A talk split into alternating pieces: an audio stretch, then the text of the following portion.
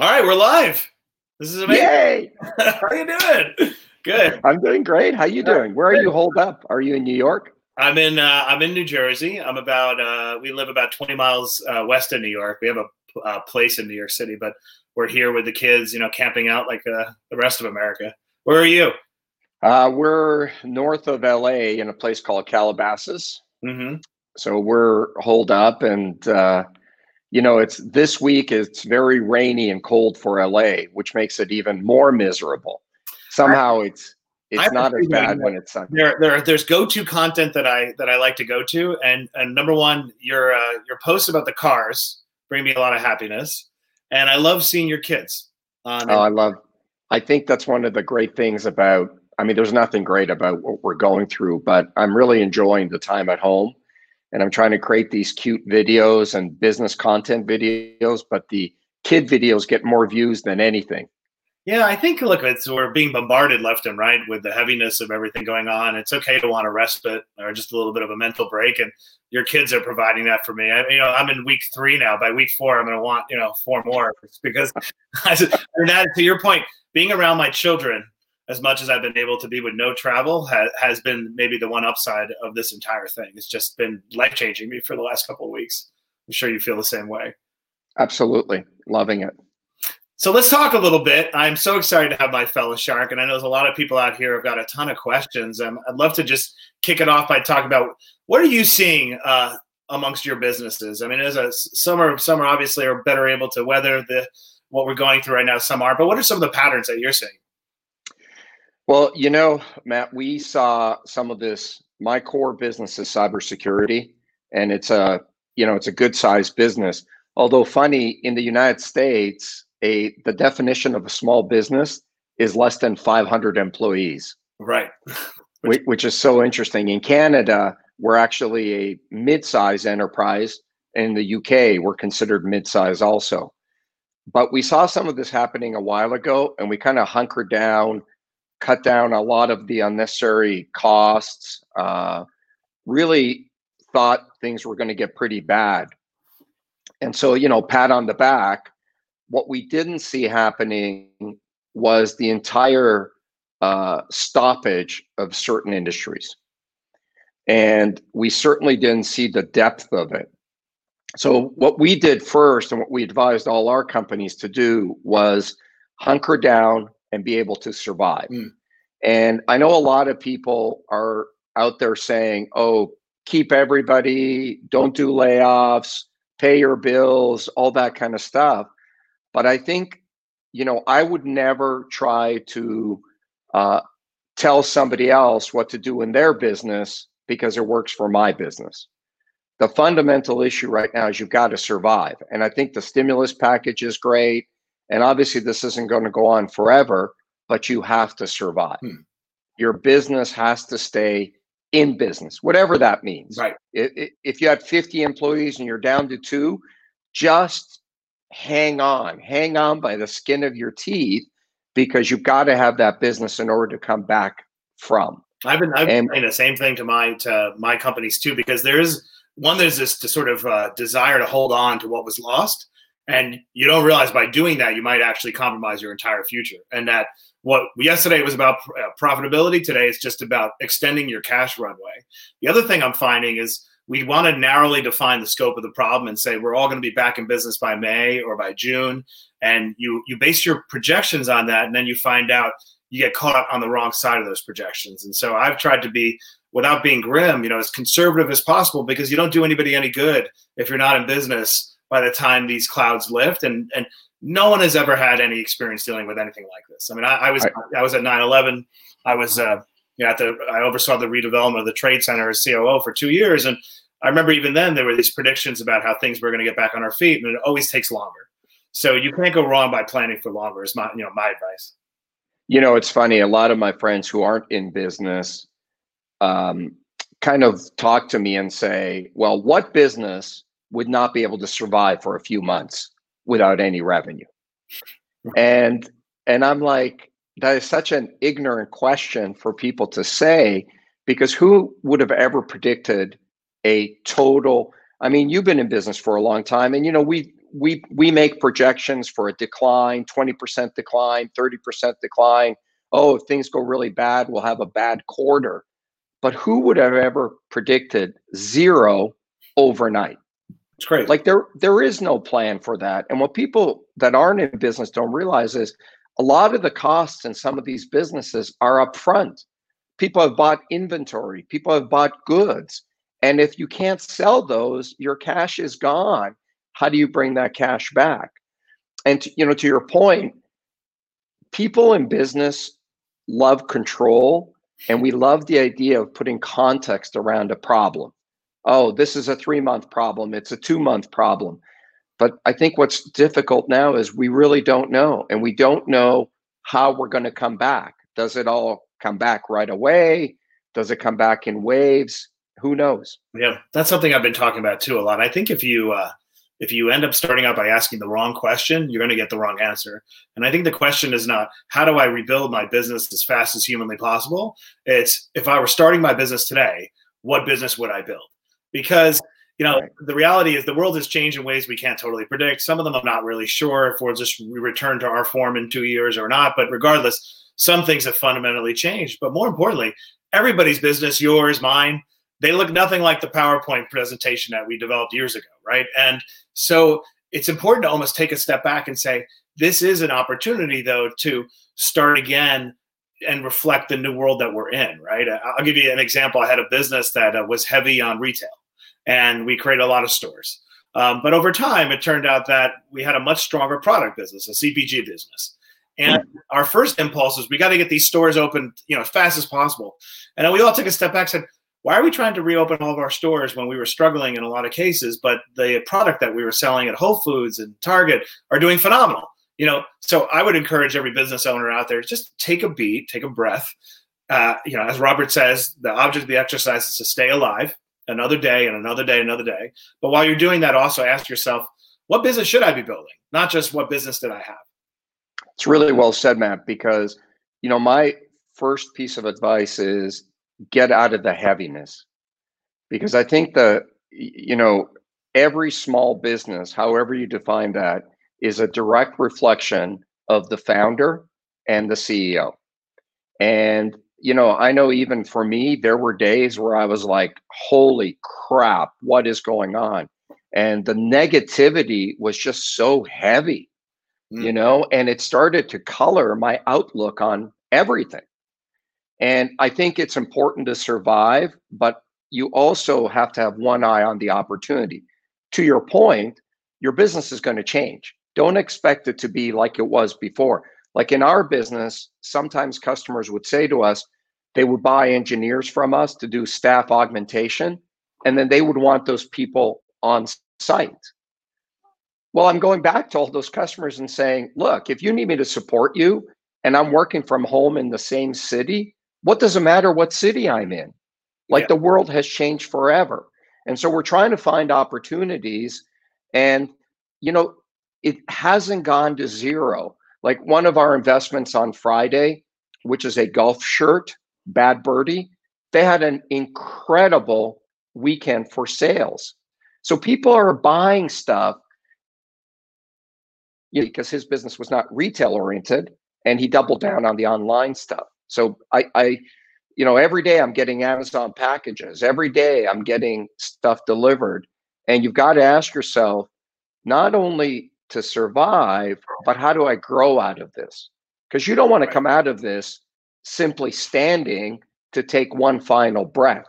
You've got to come out of this surviving and growing. How do you feel about? I, am starting to see a uh, a backlash about all this pressure we put on ourselves to be endlessly productive, because all of our boundaries are now gone. Right? If you think about it, humans we're no different than children. We all thrive when we have some boundaries. As adults, our boundaries were the commute or you know the rhythm of our travel, whatever it was. Those boundaries are now out the window. Sundays are now Mondays. It's like you know, it's like we're in a casino with no light. You know, it's just we don't know what day it is. Um, how do you, you know, you're so philosophical and you, you know so spiritual. Like, how do you? What advice do you have for business owners who are feeling that pressure to be productive every minute of every day? Um, you know, I've kind of changed on that. I went through this phase where it all kind of flowed together for me. And I didn't feel this sense of time or context. I probably drank too much wine. I didn't have enough You're discipline. I'm I'm kind of back to it. I think that as business owners, we need to go back to the core reason why we started the business. And I don't think anybody on this call started a great business because they thought it was easy. You know, I know I didn't. I know you didn't. You didn't start your business to say, oh my gosh, my nine to five job is so hard. I'm going to go start a business because I love, it's so much easier. I want my weekends back. Yeah, forget it. Yeah. And I think you got to go back to that. Hmm. I think the reality is it's tough. And if you were kind of going through it and things were going relatively easy, too bad. Right. You got to go back to the reasons why you started it because these are tough times. And, you know, the pace of the pack is determined by the leader. Mm, and if you're not driving and if you're not working harder, you know, one of the things I always used to say to my team was, I will never ask you to do something I'm not willing to do. And I hate to admit it, but for a couple of weeks there, I was not the hardest working person in my company. And I am again. And I'm not saying my team doesn't work hard, but I want to set the pace. And I think every small business out there, don't let the heaviness stop you and paralyze you.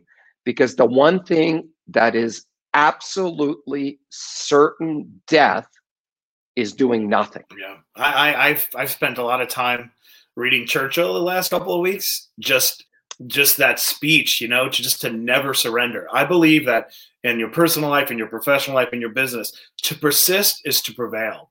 If you could just make it one more day and you could just stay at it, you can get there. And and uh, there's been a lot of talk online about how Isaac Newton discovered the theory of gravitativity and the plague, and how Shakespeare wrote his best works, you know, uh, when the London theater houses were closed.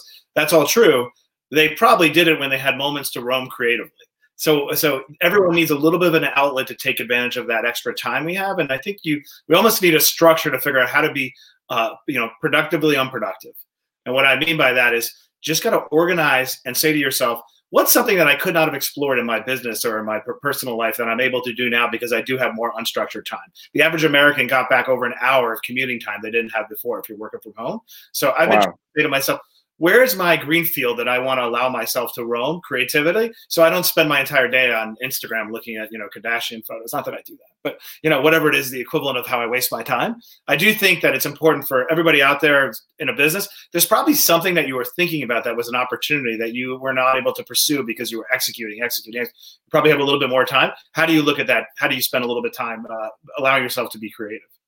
I, I, so well said, Matt. You know, everybody that started a business saw an opportunity, saw the world slightly different than everybody else in that moment. And if you're so busy working eight hours a day, you're never going to create something great. Right, exactly. I mean, the, one of the fundamental jobs of us as founders and entrepreneurs is to see the world differently than everybody around us. And to your point, there are going to be great new businesses created out of this.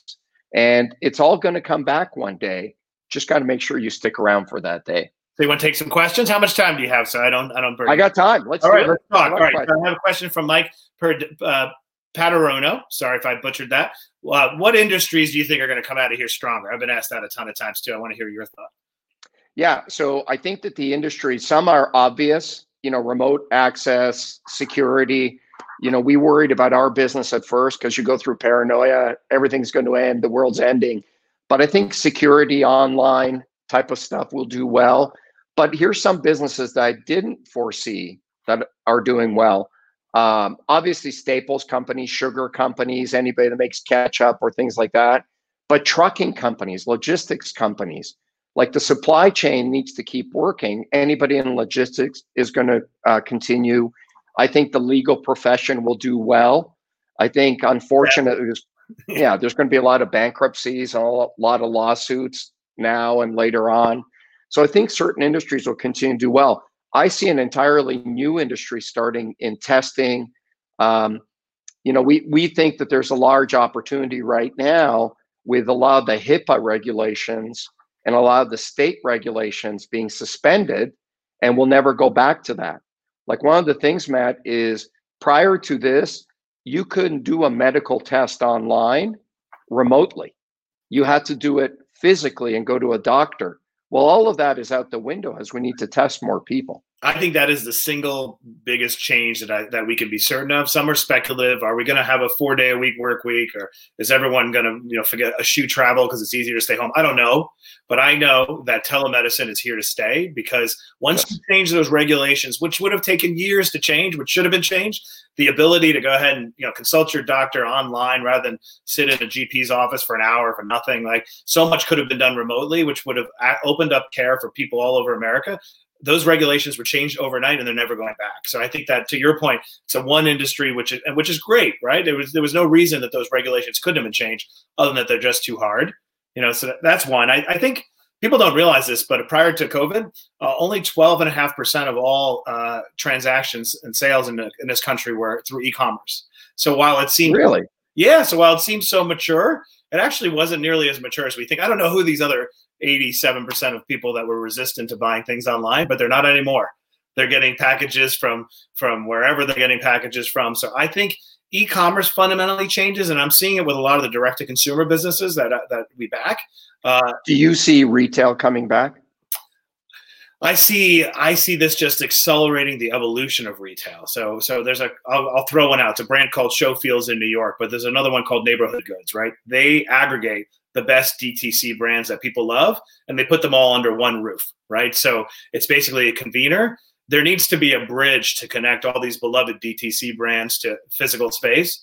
What won't change though, and all the data shows this, if you're a cons- you're a brand that was born online uh, you do infinitely better if you have some type of physical touch point with your customer and your returns are lower your long-term value of your customer is actually higher. So i don't think retail is entirely dead but it's definitely going to be accelerated. And i think the, the mall is obviously in big trouble. I don't know how you, how you feel about that. I think that malls in general were in trouble. There was a stat i read that out of 800 malls in the united states only 300 were actually making money. Um, i think malls that are destinations will do well. Like there's a great mall here in LA called The Grove, mm-hmm. uh, run by an incredible entrepreneur called Rick Caruso. He's a he's a great guy. I think they'll come out of this because it's it's a place for me to go with the kids. They have incredible stuff to do. But yeah, I think malls are in trouble. What do you think about health clubs? Do you see them surviving? Will I go to the gym again? Well, well, that's a, well, that's a good question. I mean, I know your your beloved Soul Cycle. How have you been surviving without that? By the way, I, I I hate to admit it, but what I've realized is I actually I used to think I loved working out. What I loved was hanging out with my friends at Soul Cycle. This is not a surprise to me, by the way. I don't know why this is that's a revelation to you. so wait, do you miss it enough to go back once uh, once the, the fog lifts? Absolutely. The minute I can go back, I'll go back. Right. But right. That's because I have a community I want to go back to. I think fundamentally human beings like we like each other and we like to hang out. So I'll go back to my community because I really miss those people. But will I go back to And I think the winners will uh, and I see Equinox doing this, and you know, my disclosure, my partner uh, owns Equinox, right? So I'm biased, but I do think uh, there it's unsustainable if you don't have a digital option at this point. Everybody has now gotten comfortable with working out from home, working out with a trainer. So if you're any type of of, of, of let's just call it gym fitness establishment at scale that doesn't have a very robust, compelling streaming option as part of your overall package, then I think you're in real trouble. But I don't know how you feel, but I like going to the gym. I like having the range of weights you know, will will I make a decision at some point that I'm being ripped off? Maybe, but that would just put pricing pressure, I would think, on what I'm willing to pay a month. But even though I'm working out from home, uh, I don't see myself changing that. Well, you know what is fast? I don't know if you feel this way. We're all in this uh, confined space where all the excuses that we had before for all the pro- all the, all our shortcomings are now gone.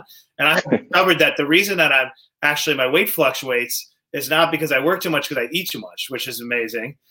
And the reason I'm, I'm sometimes pissed off is I don't meditate enough. So what's fascinating is like I, all my excuses have gone out the window. Have you found that personally? Like you, you just you're confronting yourself. Yeah, yeah. It's it's funny you say that. I I am a highly highly disciplined guy. Mm. You know, I wake up every day at four fifteen. I do this at five. I do this at six. And when all of this happened, it surprised me how much the lack of my routine threw me for a loop. Mm, it's true. Do you know what I mean? Yeah. Like I'm I'm so disciplined. And then all it all stopped. It took me a while to come back to it. And the first thing, the first step on that journey for me was allowing myself the excuse to be okay with that. Yeah. You know, because in the past I was like, if I didn't work out, I was like, oh my God, what's going on? Now it just it's just going to take time and you have to forgive yourself and you know you've got to the greatest asset we always have in life is is ourselves and our mind and our discipline and our desire for a better day. So i think none of that goes away. I don't think anybody listening to this i don't think anybody in america doesn't want their life to improve. Right. and we're all filled with hope. We all want it to get better but it it really starts with you. You you you've got to help your family. You've got to help those people around you, and you've got to stay positive. Right. You know, and I there are days where my wife is kind of down, and there are days where I'm kind of kind of down. We hope not to be in that same. We hope we're not both down on the same day. That's great advice. I, I, I just put something out today on Instagram that I obsess about is this uh, inner dialogue that we have in our heads. And if ever there was a moment to train the voice in your head to be your greatest ally, it's right now. And so oh, what's fascinating is we have nobody policing our behavior. We're basically living in these little micro universes. Uh, and yet we're chastising ourselves for either being unproductive or lazy or losing discipline about working out. You you need to maintain your optimism and your positive positivity because that can change the outcome in and of itself. And there's tons of studies on it, the power of positive thinking. But I've even taken a step back, saying, like, why are you being so hard on yourself? Right. To your point about working out. That's true. Why haven't I, you know, whatever? Why am I working out every minute? You got to cut yourself a break. So I have a question I've been asked a lot. I'd love to get your thoughts on this. Um, if you are about to launch your business and you're about to try to seek funding, you know, and this struck, what do you do? I would step back. That's what I say. I say step yeah. back. Yeah. I think you know, I love Shark Tank. Obviously, you know, we've been doing it for a long time. I think one of the things people misunderstand about Shark Tank is the role of VC funding. Mm. A lot of people who've never started a business think you need funding in order to start a business. And I always say funding is not actually running the business, right. it's just funding. And so I think if you're about to launch, I would step back, and I would build more of the business. The more operation you have, the more infrastructure you have, the more farther ahead you are, the less of the company you'll have to give up if you need funding. And you do not want to get funding in this time because you're going to get people are going to ask you for onerous terms. It's going to be really tough. Uh, there isn't a lot of funding going on. I mean, look at even the big VC firms like SoftBank they just announced last week they're not giving that lifeline over the WeWork yep. for three billion dollars. So you know if the big guys are doing it, the little guys are doing it also. This is not a good time to be going out for funding. This is a good time for preparation.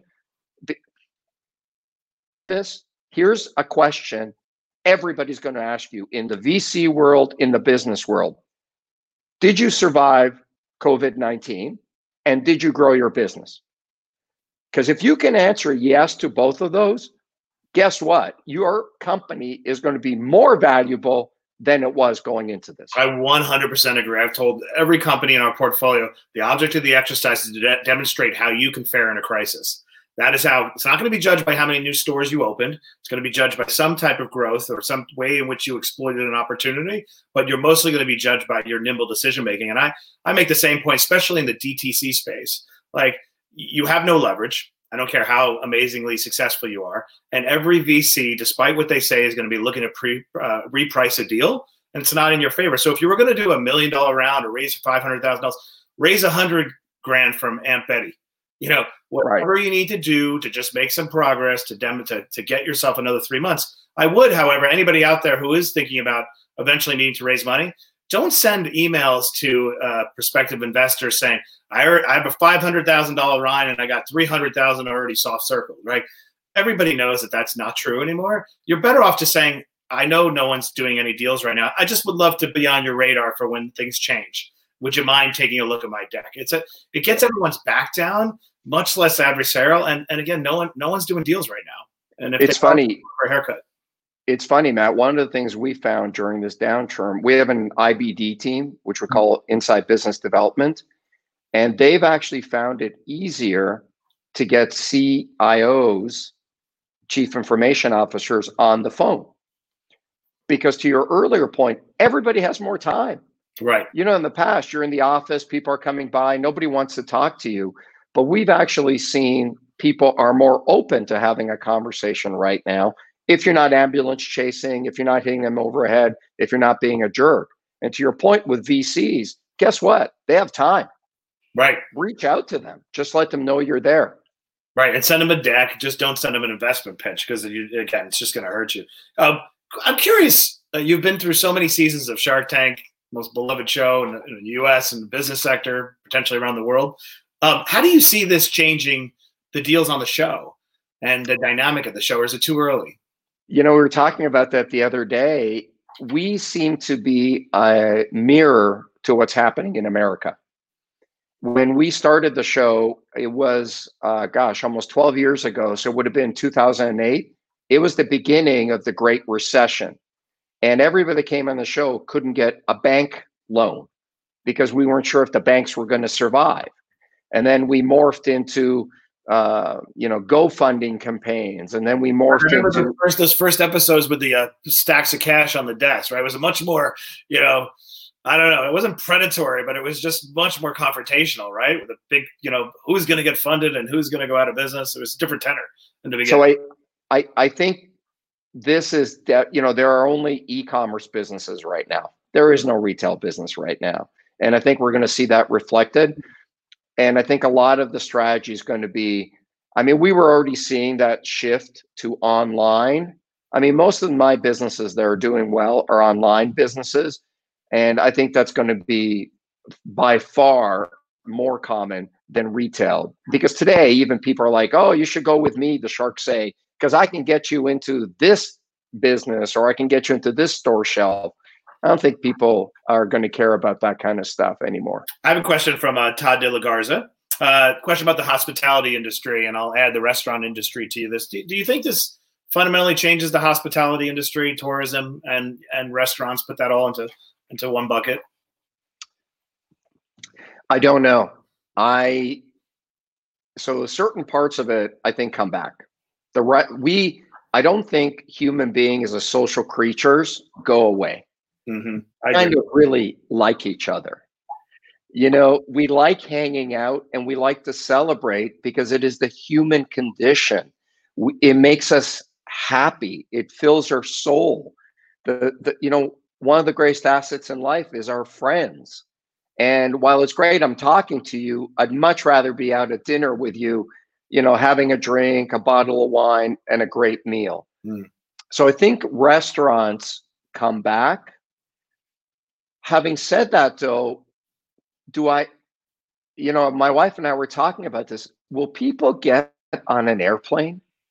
Like the idea of getting on an airplane with 300 or 200 other people in that closed and closed an environment does that happen in the future? Do it makes me nervous going to a hotel. Because yeah. my first reaction now is regardless whether it's high end or a low end hotel, my first reaction is, how well did they clean that hotel? Who stayed there before me? I like all that, those. That that you made, you made a great great point uh, from a terms of a, from a business standpoint. I think one thing that definitely will change is your expectation and your desire to know that your environment and the air in that environment is clean will change dramatically.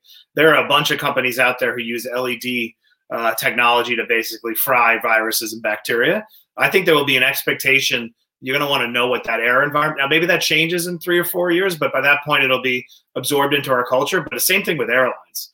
I think restaurants come back first and quickly because we're looking for a respite and escape. And a lot of restaurants, unfortunately, won't survive. And I think the federal government did actually a good job with uh, with the program. Not much else, but they've done a good job with the uh, with the uh, stimulus program for for restaurants, uh, the quick injection of relief. But I think um, air, airplanes, it takes a while for us all to get back on airplanes, feeling comfortable breathing, breathing that. It's just common sense. I agree, and I think what you're going to see is the growth of testing, where airlines will say, "Fly with us." All our attendants were tested, are tested every week.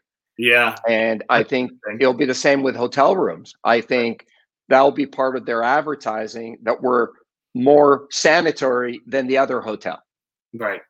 Okay, I'm going to end. You've been very generous with your time. It's great to catch up Thank with you. I have a, a, personal question that someone asked me: Is how, are we going to manage without haircuts? Like, what will what will we be seeing with Robert's hair in another uh, another month from now? well, I'm actually uh, a small silver lining, Matt. Uh, there was a I don't know if you saw Brad Pitt at the Golden Globes. He had this amazingly long hair.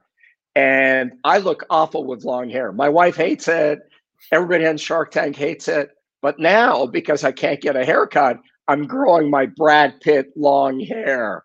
and I'm sure it's going to look awful. But in my mind, I'm going to look like Brad Pitt at the Globe uh, award ceremony. But my view, on, my view, on, that is anybody over 45 who has the hair has got to wear the hair. You know? so if I, I am obsessed with your hair, I think it's amazing. So I think you, you should keep it. And you should grow it out and, uh, and keep going. But you know, as an aside, do you see that business coming back? Like I see that business coming back right away. Immediately. I, I Immediately. Think, I think anything with an intimate one-to-one kind of environment that you're not being put in a large crowd where you're a little bit nervous or paranoid or into like those come back kind of quickly. I think those services are going to come back. Anything beauty related, I think, comes back instantly. Right? I, I would, you know, I, I, think there's going to be a desire to go out to a mall to experiences right away. Uh, there'll be some nervousness about crowds, to your point.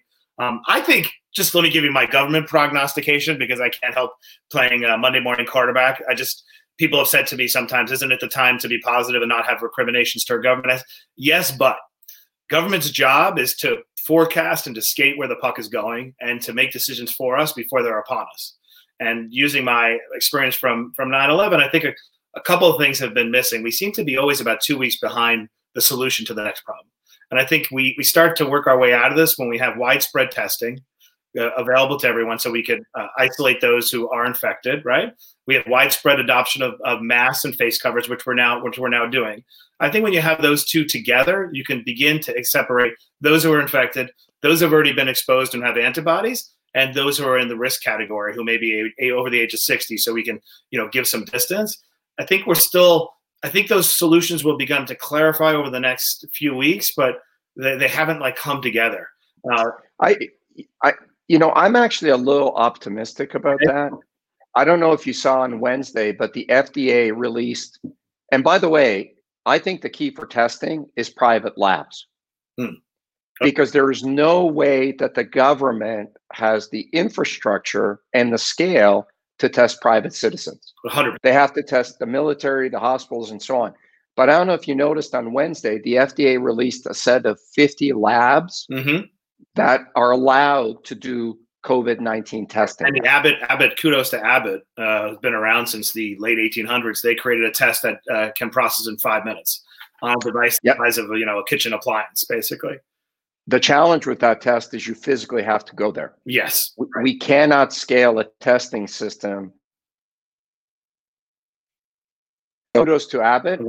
but there's also 49 other companies on that list. Now, to your point, should we have had this a month ago? should the FDA realize we're in deep, you know, doo doo and just allowed all of this a month ago? Yeah, but I'm a little optimistic because I think private enterprise will come out of this. And to your point, it's testing. I'm sure you saw in Germany, they're now issuing national tokens and ID cards yep. for people that are immune. And if you're immune, you're allowed to go back into an environment where there's other people who are immune. Right. And that, that's kind of my point is there just, and again, not to be critical, but I think it's important to hold your government accountable. If, if we look around the world and you borrow the best practices, what Germany is doing with the tokens and the extent to which from very early on they decided to test everyone at mass, what even the Czech Republic has been doing it with face coverings for almost four weeks now, actually, with everyone uh, in a DIY sense putting face coverings on trees so you can grab one if you need one. I mean, it's just there's a few things we can learn from others, and I think it's important to step outside yourself. I am optimistic now. I think the best of the United States is now rallying. You can feel it. Apple is producing 1.5 million masks, and and uh, and Joe Tsai has donated, uh, you know, uh, ventilators. I think we're rallying to the cause now, and so th- I feel like we're beginning to get to the other side and the energy. Yeah, I, you know, I I do too. I just, I I hope that the rising tide of optimism brings everybody along. Mm-hmm. What I worry about is all those businesses that go away. And and I know how hard that is and I know how much pride every entrepreneur has put into starting their business and how personal it is. And it's you know a friend of mine said to me the other day well you know if you lose your business you can just start over again. right. So easy. Yeah no, no problem. Yeah. You, you know and i and i think you know how hard it is to start and you know what how how much pain there is to start. Especially and people first spend, three to five years you know those like those are the most brutal years right? So, but yes, optimism. Right. Thanks, I Matt. This, and a word to investors too. I put this out the other day. What you just said, so on point. It, it's hard for an investor to have lost potentially, you know, whatever half your investment overnight. But imagine if you were a business owner who had lost all those Sunday soccer practices and had put your entire life and like your entire identity and self worth is based upon that business succeeding, and you're now in danger of going under. So I like to think the first question I start every conversation is, How can I help you?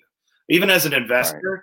it's time to sort of lower your expectations a bit, give a little bit of breathing room, and like grab a shovel and dig a ditch. Like we need infantry people. We don't need generals right now. You don't need updated models every 10 minutes because they're nonsense. The only comp you have is the uh, plague of 1918. It's not really relevant. So I think empathy towards towards a business owner and what they're going through, what they're losing is critically important, especially for for you know for investors. So um, but I'm gonna let I'm gonna let you go. All right. I love. All right, my friend. Time with you. Good to see you. see you out in LA again. Miss your beautiful wife, and uh, just stay safe and stay optimistic. You're you're you're you're. It's always a joy just to see you on Instagram. So so keep making those videos. All right, my friend. Thank you. Take care. Bye.